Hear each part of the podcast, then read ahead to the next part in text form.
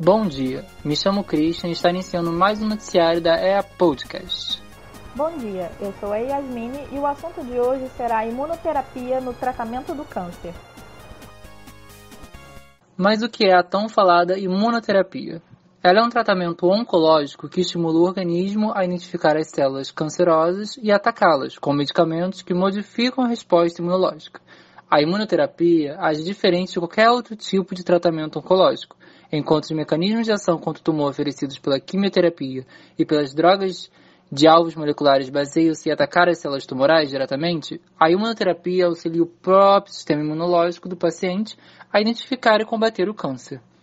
Entretanto, estimular o sistema imune é uma tarefa complexa e, embora as indicações de tratamentos imunoterápicos venham crescendo de forma significativa, o tratamento não consegue ser eficaz para todos.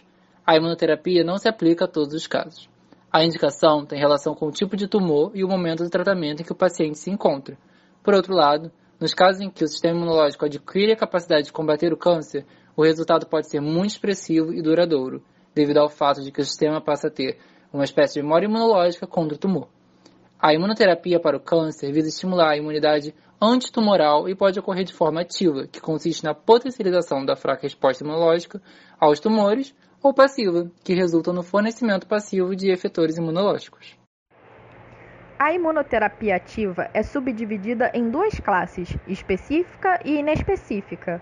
A imunoterapia ativa específica inclui as vacinas terapêuticas e profiláticas.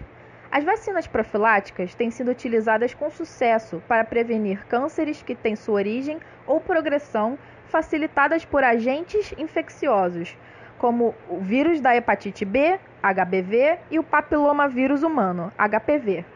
A vacina contra o vírus da hepatite B evita casos de infecção pelo vírus e, consequentemente, minimiza as chances do desenvolvimento de cirrose e carcinoma hepatocelular. Já a vacina contra o HPV é eficaz na prevenção do câncer de colo de útero.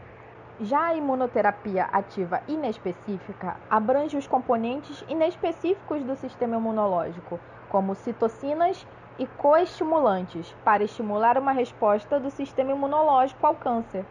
Na imunoterapia ativa inespecífica, há o uso de substâncias inflamatórias, como as citocinas e o bacilo presente na vacina BCG, que normalmente é utilizada como vacina para a prevenção da tuberculose. Porém, também pode ser utilizada para tratar o câncer superficial na bexiga. Para isso, ela é aplicada diretamente na bexiga através de um catéter, provocando uma resposta imune contra as células cancerosas.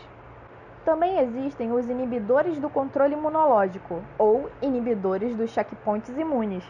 Esses medicamentos basicamente eliminam os freios do sistema imunológico, ajudando a reconhecer e atacar as células cancerígenas. São os imunoterápicos mais usados na atualidade contra diversos tipos de câncer. A imunoterapia passiva refere-se a métodos em que efetores imunológicos, tais como anticorpos ou linfócitos, preparados ou expandidos ex vivo, são administrados a um paciente com câncer. Desta forma, não há ativação do sistema imune do paciente.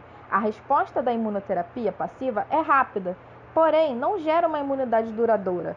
Ela compreende duas formas de terapia: terapia com anticorpos antitumorais e terapia celular adotiva.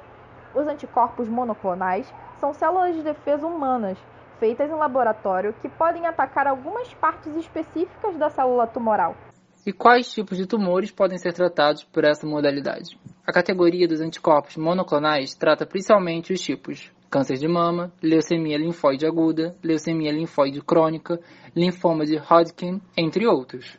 Os inibidores dos checkpoints imunes tratam principalmente os seguintes tipos: câncer de bexiga, câncer de cabeça e pescoço, câncer de pulmão de células não pequenas, câncer renal, linfoma de Hodgkin, melanoma, entre outros.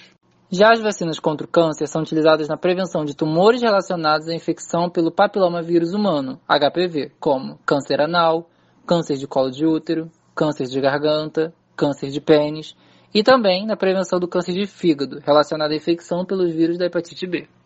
Há duas possíveis complicações e efeitos colaterais: a síndrome de vazamento vascular e o edema pulmonar. Mas também há vantagens importantes. Por exemplo, há muito menos efeitos colaterais quando comparados à quimioterapia. Além dos efeitos colaterais menores, o efeito terapêutico da imunoterapia tende a durar mais tempo no organismo. Cuidados de enfermagem incluem incentivar a adesão do paciente ao tratamento, visando evitar com que este seja descontinuado por falta de perspectiva de cura a curto prazo, já que ele pode se estender por até dois anos.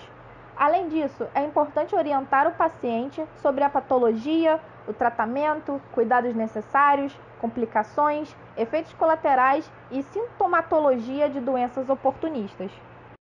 No caso da imunoterapia ativa, cabe ao enfermeiro prevenir, identificar e proceder às ações necessárias aos eventos adversos pós-vacinação, assim como registrá-los em bases de dados do Sistema de Informação de Eventos Adversos pós-vacinação, sendo fundamental para sua vigilância e para direcionar a conduta de enfermagem adequada a cada evento.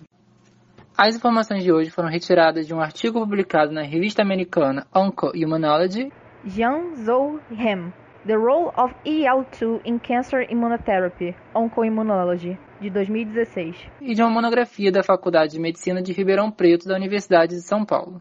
Rocha, Imunoterapia para o Câncer, de 2014. Este programa foi idealizado por Christian Costa Rodrigues de Jesus Amaro, Clara Beatriz Teixeira Lima Cavalcante, Fernanda Almeida de Assis, Júlia Blanco Cândido Silva, Larissa Silva dos Santos, Mariana Silva Nascimento e Yasmine Passos Correia. E com isso, estamos encerrando mais um noticiário da EAP Podcast. Até a próxima e tenha um ótimo dia.